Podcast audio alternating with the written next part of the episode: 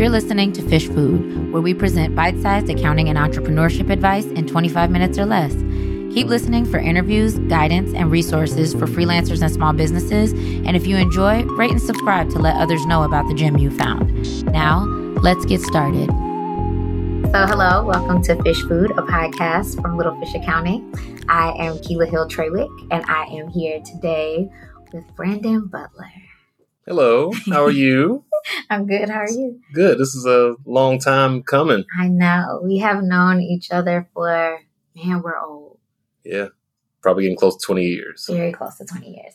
So I wanted to bring Brandon here today because he has an extensive background working for himself and for other people.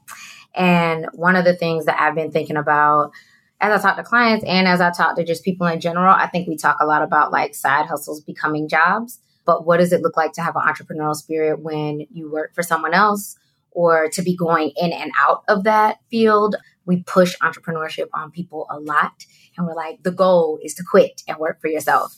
But you have lived both worlds. And so I wanted to have a talk with you today about your career and your journey here and kind of how you got here and why you're here now. So, why don't you start by giving the people a brief bio about what you do? Absolutely. So, Brandon Butler, uh, current title is Executive Director for Butter ATL. I'm also VP of Solutions for a Dagger agency in Atlanta. For on kind of the day to day basis, I basically run uh, our media company here called Butter, which is a media company all about Atlanta and Atlanta culture. We always say, like, our definition of culture is people like us do things like this, and Atlanta is mm-hmm. a very interesting place. I always say Atlanta doesn't really have a culture, in my opinion. Mm. Atlanta's culture is just Atlanta because it's so unique. But, you know, when I say people like us do things like this, you know, Atlanta's the only place where, you know, you can go to the High Museum to go catch, you know, some art. Then you might go swing by, uh, you know, American Deli to get some lemon pepper wings then you go maybe hit up Magic City with the same people, and then you can go to Waffle House, and like you can do that. But you can have the exact same group of people that will go to eat all those places, and it'll be cool because that's just what Atlanta is. And so we just, uh, you know, we create content about the city. Been doing it as it relates to butter for a little bit, about a year. You know what I'm saying? And it's uh, really taken off. We've grown a huge amount. Lots of people recognizing us, brands, influencers, celebrities reaching out. Like, so it's good. Things are moving in the right direction. You're famous. That's that's what all that you, says. You know, it's weird. More and more and more people like and I really try to blend in. Like I wear the same thing every day. um I wear, you know, that's my uniform, black t shirt and jeans, and that's everybody kind of knows it. But like more and more, especially recently, like people recognize me and it's really weird. People have like stopped me and asked me to take pictures with them. I was literally standing out talking to somebody down last week out in um in Castleberry Hill on Peter Street, and I was just like having a conversation, and this car just like stops. Oh my God, you're Brandon from Butter. And they like jump out and they're like, Can I get a picture with you? You know what I'm saying? I've sat down with people and like had lunch or dinners or whatever. And then after they're like, Hey man, you mind if I get a picture? Like, so, you know, or even like this week we did an event and, you know, it was the same thing. Like, so I mean, I appreciate it, but yeah. it's, you know, as a person that's pretty private and introverted. You know what I'm saying? It's a it's a new world to live in. So let's go back because when I knew you, this is not what you were doing. This is not what you were going to school for. This was not the job that you were going towards. It's a little different. So we'll get back here, but let's go back to like when you entered the working world. Yeah. What were you doing and what did you think you were going to do? I mean, uh, then you were speaking Japanese. I was speaking Japanese. Um, I got my degree in IT computer science from Georgia Southern. At that point, my first job out of college was actually like IT admin support, if I remember correctly. Mm-hmm. I was mm-hmm. working for this insurance company and I got fired because this lady lied on me. um, she was hating or whatever. But you know, it was cool. I was doing like IT. So at that point, you know, my I think my early career, like I really planned on being like an IT. I did some IT security work for a while. I was doing like you know certified hacking, threat monitoring, uh, did pretty much anything that related to a computer from building them to setting up networks to, you know, consulting and everything. And, and kind of what started changing it was I was on the few kind of tech people with the personality. Mm-hmm. And there was somebody at a company that I used to work for that kind of recognized that. And so they had this role where they were looking for a technical person, but they wanted them to do some sales work inside sales, sales engineer kind of role, but it was so they took me out of a straight up technical role. and put me into this other role. And that kind of got me into this world of, you know, that was like my first kind of starting to like get into like the world of marketing and pitching and reaching out to clients and having meetings and like trying to sell Ah. stuff. And product I was selling at the time was IT security monitoring services for banks. Uh, wasn't the Sounds so sexiest thing. And, Yeah. you know, as a young, you know, 24, 25 year old, you know, black man in Atlanta and in Georgia going and talking to 50, 60 year old bankers that didn't necessarily look like me. I wasn't necessarily the greatest salesperson, but I had a lot of uh, good experiences. And, you know, like my, my boss at the time, too, he really kind of took me under his wing and just, you know, showed me a lot of stuff. And so that's what kind of got me into that space. But yeah, if you'd have met me back then, I was, um, you know, I was trying to be a CIO or a CTO of some company ultimately. I think that's, that's all kind of changed now. So the other thing that I remember about you that we talked about early on is you were never really just working. So you were always entrepreneurial, at least as an adult that I knew of. Did you grow up like that? Did, were you always built like that, or Yeah. Uh, something that just? no, I mean, I like money. You know what I'm saying? um, and I would always come up with ways to like find it. And, you know, my parents, I don't think they really understood. I mean, they were all about keeping it safe, go to college, you know what I'm saying? Like do the right thing. And I was about that, but at the same time, so like for them, like entrepreneurship was not even really a thing they were that interested in. yeah, Especially, I guess, it was like like taking chances. Now they had no issue with me like making money and doing stuff on the Yeah. side, but I remember back in in high school, I, I had what I kind of called the hugest candy syndicate in the Stone Mountain area. You know, my dad would take me up to Eckerd Drugstore. That's how Eckerd. back in the day. I'd go get those full size candy bars like the Snickers and the the Twix and the Reese's and all kind of stuff. And I had I had two. I would go to school with two book bags. hey, I had one book bag full of candy, one book bag for my books, and I had people selling candy for me in different grades. So- so- you had a whole team. Yeah, I had a whole team. You know what I'm saying? I think I was in 10th grade. I had folks in every grade selling candy for me and like bringing me money, bringing my cut back. Listen, this does not Uh, surprise me at all. and then it all it all came crumbling down because I was trying to be cool and I gave this girl a, a Snickers bar for free because I liked her Ah. and like one of the one of the admins saw me take it out my book bag and give it to her and you'd have thought that I had like pounds in my book bag the way they like ran up on me and like they were like, "It's it. you." Yeah, it was like it's you, you know, El El El Cho- oh, Chocolate, El Chocolate, you know what I'm saying? And so, um, you know, I remember that was a big thing. Um, I remember I never it was so funny. They like confiscated it. They like had my book bag, and it was like a big deal because like you weren't supposed to sell candy in school. dope on the table. Yeah, I'm like, I'm like, there's nothing in there but candy. I was making, you know, back in the day, you know, I was making it good, probably, you know, 50, 60, 70 bucks a day Listen, you know, just just making it happen. Always had ideas, always pursued stuff. You know, as of recent with Butter, I've been trying to kind of be a little bit more focused and not taking on as much stuff. But over the years, that kind of moved into everything from DJing, you know, did that for a while to, you know, even like building websites and apps, which was kind of like my main side hustle for for a long time that even ended up me turning that into a business called the website shop where i had a chain of web design stores that were in brick and mortars Oh, uh, wow. in, in the atlanta area I don't think I knew about that one. yeah, that was uh I won the Black Enterprise elevator pitch like entrepreneurship contest. That was back in like 2010, and we had our first store was in North Lake. Then we had like two more stores that we opened up. That's what's up. So you work for someone, and then you kind of go off and do your own. So throughout, were you working full time for someone and full time for yourself at different points? I mean, obviously there was overlap where you were doing both, but I think I remember you leaving and just working for yourself Yeah. full time in between. Yeah, I mean, I would always, I would always kind of like go back and forth. I mean, I would, you know, what I'm saying, I'd have ideas. I because I was in IT, I've made pretty decent money. So Yeah. I was always able to kind of save up a little bit of money and go after some things. Especially if I like didn't like my job, I just was like, I'll go find another one. Yeah. So, you know, when I did the website shop, like I did that for about a year full time, you know what I'm saying? And then as we started expanding, I was just trying to keep things going and I had an opportunity come up. And so I was actually, I then took a job with the NBA for a while.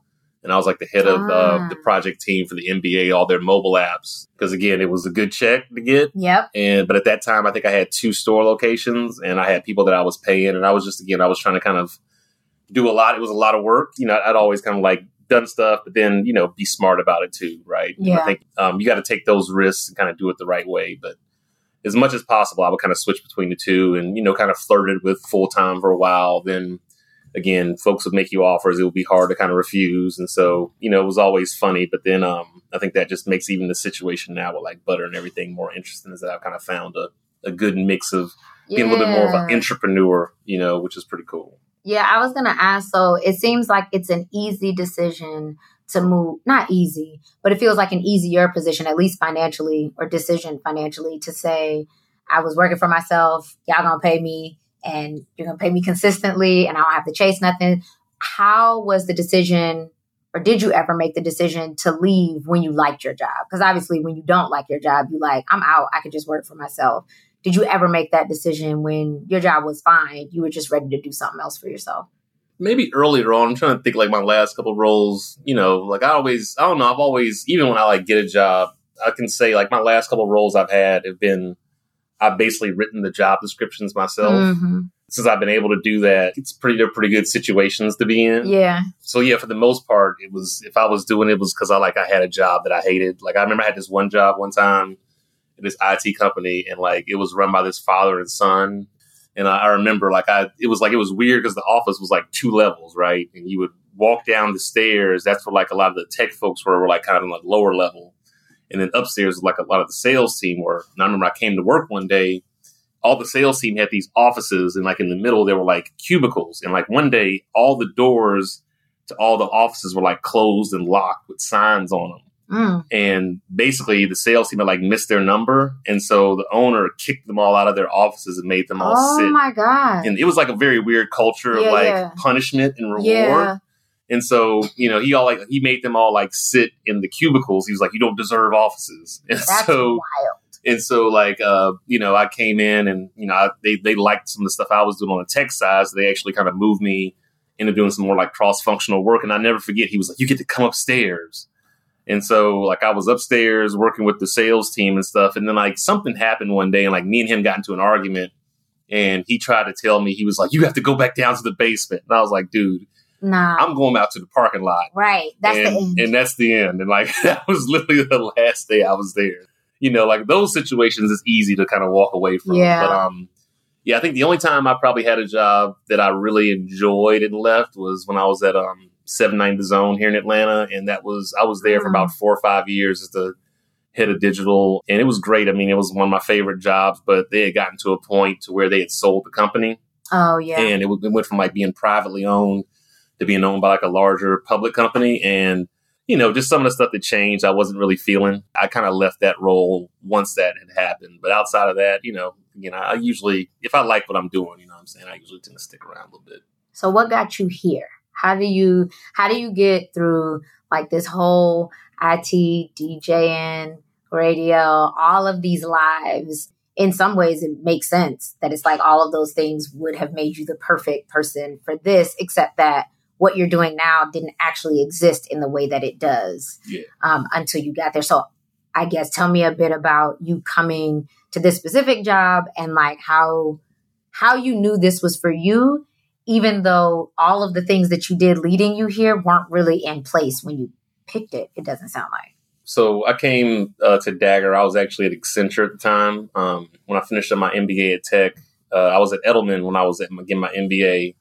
And uh, I had been there. I was a VP of digital for the Atlanta office for like five years, and it was cool. And but I was ready for a kind of a change a little bit. And then I, um, when I graduated Tech, you know, I kind of did what the Accenture throws a lot of money at you sometimes. Oh, you're yeah. like, you're like, okay, let me give this a shot. You right. know, let me see, let me try something different. And it was kind of an interesting role because it was 100% remote. I got to work from home, but I really kind of found out really quickly I didn't like that. Like, mm. you know, I never, I mm. never met my boss physically. I only saw him two times in a little bit over a year. You know, it was all on like video chat. Like I never yeah. met, I never physically met anybody on my team. And for me to go from like running a team hand to hand every single day to like sitting in my living room, you know, like just right. talking on the phone was just a weird thing to me. And so I didn't really like it. So I was looking for kind of a change. I ended up bumping into a recruiter from Dagger who introduced me to Mike, who's the CEO. And we just had a couple conversations and like, you know, they, they were very open to like kind of the way I looked at things. Um, in that capacity, when I came in, originally I came in as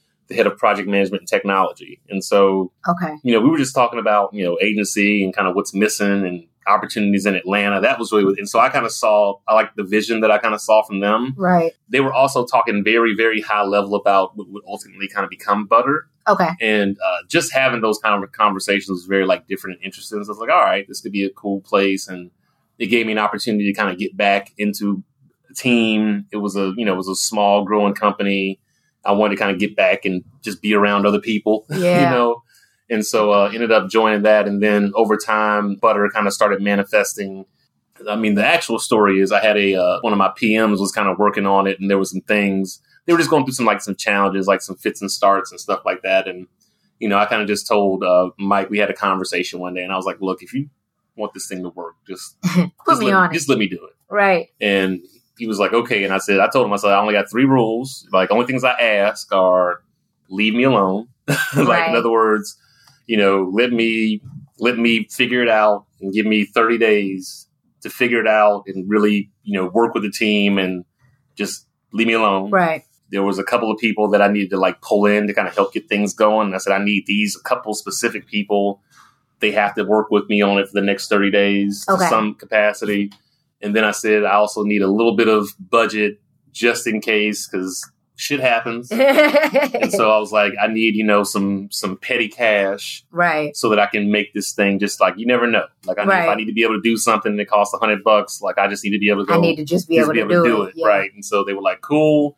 Over probably the next like thirty to sixty days, it just kind of started taking off. Okay. Um, you know, I think again, I hate I hate quantifying things in numbers of just like followers on Instagram specifically, but it is a good it is a type it's of a metric. good metric. Yeah. You know, so I think when I took over, like we were somewhere around like 200 followers, right? And then within like a month, month and a half, we were at like 700. You know, and now a year later, we're at like 34,000. I saw that. And um, you know, thing I'm most proud of is out of that 34,000, like none of those are bought. They're all real people. Over like 50, 60% are like basically in the Atlanta, metro Atlanta area. You know, we just did an event. We put out an RSVP online. It had like 2,000 people sign up within like 24, 48 hours. So again, when you kind of see stuff like that, you're like, okay, like It's this working. thing is a thing. Yeah. And then you add that with the people stopping me on the street or, you know, so people, people know about autograph. what butter is. I don't do autographs. I'll do I'll do a picture with you. You know what I'm saying? But you know, I don't. I try not to give out my number. I'm like, hit me on the WhatsApp. you question or whatever, you can't but- just get my Yeah, my local I, I can't, information. can't give every- everything out, but I do appreciate it. Though I do appreciate it. So So you are in a unique position, um, as you called it, an entrepreneur, where you're able to kind of build a business within an already existing business, um, which doesn't happen a lot for people. So that's really cool. What is your favorite part about your job? any, the reality is, like anything I kind of think of, I have the ability to kind of make it happen. Yeah. So again, like to use, we just did this uh, this whole pop up event. Um, it's kind of called an ode to ATL. We took a whole building, pulled everything out, just made like the ultimate Atlanta experience. Like you walked in, you're at the Candy Lady's house. We had like a shoe closet with these custom shoes we had designed on on Butter one time. That were just like Instagram posts, and we actually like made them real, physical, tangible Ah. things. The idea actually started for I just had this again, this crazy idea that basically it was, um, what if we could make our content like real things. This, the first version of it was, what if I could just do an art show with all of our content? Ah. And then it was like, okay, well, we can do that, but like, what if we could make stuff real? And so the ability to like to have that idea, Mm-hmm. which was probably, I probably had that idea about a month ago, Yeah. um, to be able to like actually execute it and to have a successful event with you know hundreds of people showing up and like actually have physical tangible things i mean we actually got a space with the art gallery and you know for again for folks that don't know like i didn't even know this right like i thought i could just go like rent an art gallery out like Mhm. apparently that's not that's very frowned upon in the that's art not space a thing. no, it's like the, the person who owns it has to curate the, the content in there. And, you know, the one that we used is owned by a guy named Miya Bailey. He's an awesome designer and tattoo artist and creative out here. Great guy. But like Maya was like, look, man, like, no. He was like, this is my art gallery. I don't like, I only, this is how it has to work. Like, I, I mean, I love what you're doing, but then just because he, he and I have a good relationship, ultimately I kind of was able to convince him to let us try it. And he, we did it and he was blown away by it so much that he asked us to actually keep the stuff up. Our stuff is still up in this art gallery now. And again, Oh, that's all, you know, so I think that's the coolest part, right? Is like to be able to have these ideas and like actually make them happen. And the other part is just having grown up in and around Atlanta. Like when I first kind of started running butter, I mean, I, I said to myself, like, this is kind of my key to the city. Yeah. I've been able to build a lot of really interesting relationships really quickly Mm-hmm. and have gotten in some really just interesting rooms. And, and it's just all off of content. You know, like this, you know, just this past weekend, my, a friend of mine, Jerry Clark, who was one of the original like managers for like OutKast and, you know, Mhm. Da Brat and everybody back in the day. I mean, you know, if you talk to like anybody in the music business for Atlanta, like everybody knows Jerry. Like he's super connected. He and I are just talking, right? And he's like, "Yeah, man, I got Lenny S. He's a A and R for Roc Nation and he's Oh, worked wow. with Jay Z pretty much his whole career. He goes by this. Uh, his IG is called Kodak Lens because he Oh basically yeah, I follow him. so he has the gold couch, and like everybody's trying to get like a picture with Lenny on this gold couch, right? So like Jerry hits me up, and we're just talking, and he's like, "Yeah, man, I'm trying to do this podcast. Like Lenny's going to be in town. That's my boy. Can you help me with it?" And I was like, "Yeah, let me see what I can do." I'm having another conversation with you know a buddy of mine who manages the swag shop for Killer Mike, and this is all probably again two weeks ago. Yeah, and Yeah. I was just like, "Yo," um, I was like, "Hey, man, uh, my boy Jerry, who's friends with Killer Mike." has Lenny S coming in town. I saw y'all just did this podcast with T.I. and Killer Mike for T.I.'s new podcast. What if we did a podcast with Lenny and Kill and, and Jerry here at the Swag Shop and like they made it happen. Right. So like you know I helped curate a podcast with you know Who would have thought? who would have thought Right. right? You know what I mean? So I mean, it's like it's cool stuff like that where you know I always say like it's one thing. Like I, for a long time in my career, I was kind of like collecting the dots, and now I'm kind of connecting the dots. Ah, yeah, and yeah, so yeah. it's like opportunity. That, that's where I think it's the cool thing where I can like find these people in these situations and kind of like put them together and like make something new out of it. people always are like, what's next? But I think I'm more interested in like, what do you want? So now that you've had kind of the best of all worlds and you're in a job that you really enjoy, what do you want this to become? Whether for you personally or for the job and and itself, where do you want to head with this? I enjoy what I'm doing. I mean, but I'd be lying if I said I don't want to make money. Right. you know, so uh, you know, my goal is really to kind of build butter into something that is of value. And then, you know, hopefully that gives me an opportunity with everybody else involved to get some of that value and uh, Mhm. maybe have a little exit situation that happens. And then, you know, ultimately, I just want to one uh, build up that so that I can, you know, I think it's important, especially in a city like Atlanta. Like anybody, like Atlanta's a city of hustlers Yeah. everybody a lot of people out here fronting doing stuff and the thing about entrepreneurship is like anybody can say they're an entrepreneur Mhm. but i think it really is it comes down to like what have you built Right. and so for me like i've built different businesses and i mean some of them have been more successful than others some of them haven't been successful right but like i'm really trying to build butter into a thing that i can say this is a thing that i built Yeah. and it's relevant for the city and everybody knows what it is and, And, then can and participate. can participate and then that allows me to then use my skills and my knowledge and my talent to help other people out you know Mhm. so ultimately i want to be in a situation where i can help invest in other businesses and consult and kind of help you know help help the next person you know what i'm saying like kind of like grow their idea or do different things but for me that's kind of the big picture is i just want to build a name and a brand and something that people can actually recognize it as a successful thing yeah.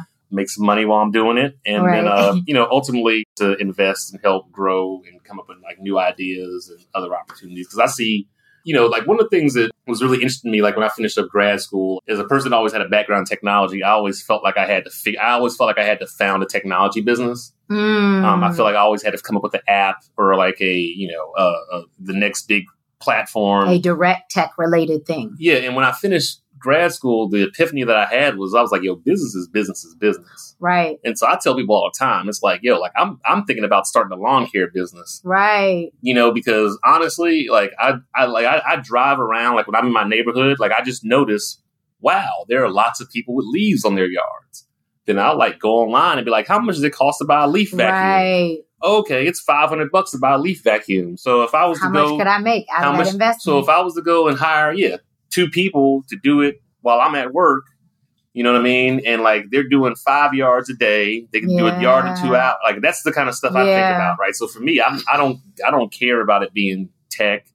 I mean, I use tech to help get stuff done, but for me, like business is business is business. yeah, you know I think about that a lot with Little Fish because I've told people that I just happen to be good at accounting. Yeah. But I think I could have built a business doing anything that I happen to be good at because once it's built into you, you can just go and Yeah. do it and then make more of them. But you're right. I think a lot of us box ourselves of like, I do this, I know how to do this. Yeah. That's all I'm going to do directly. And then being able to use it indirectly, like the way that you're able to use tech Mhm. with Butter, even though it's not a tech company. It's, te- it's based, but not yeah. in that way. Yeah, so that's what I'm saying. So I just think that's one thing, you know, I always tell people like don't get caught up like again, business is business. And you know, like if you good idea, like I tell you again, like if you're making money, it don't have to it doesn't have to, it doesn't have to make sense if it make dollars. Right. you know what I'm saying? So you like can figure out a way. you can figure out a way and then uh, ultimately like that might be the thing that sustains you and allows you the flexibility to do the thing that might be a little bit more risky Right. I think a lot of people try to put the cart before the horse and like they want to have these like crazy ideas that are like super risky.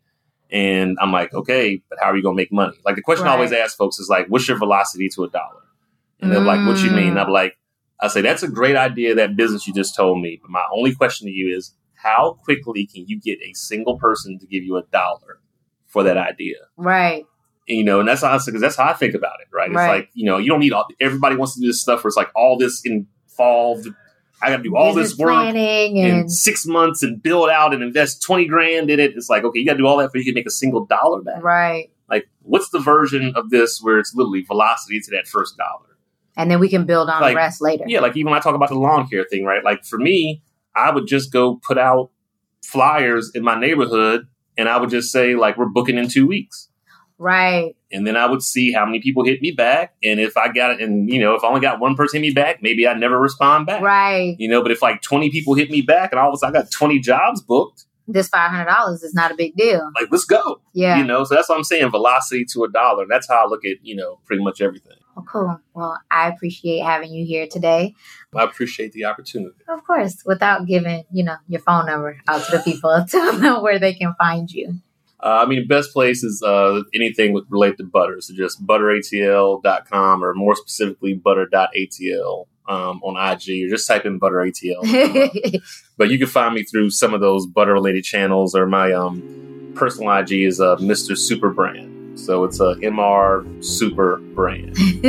Easy to find. Well, Thank you very much. Thank you for the opportunity, ma'am. I like I said, this is 20 years in the making.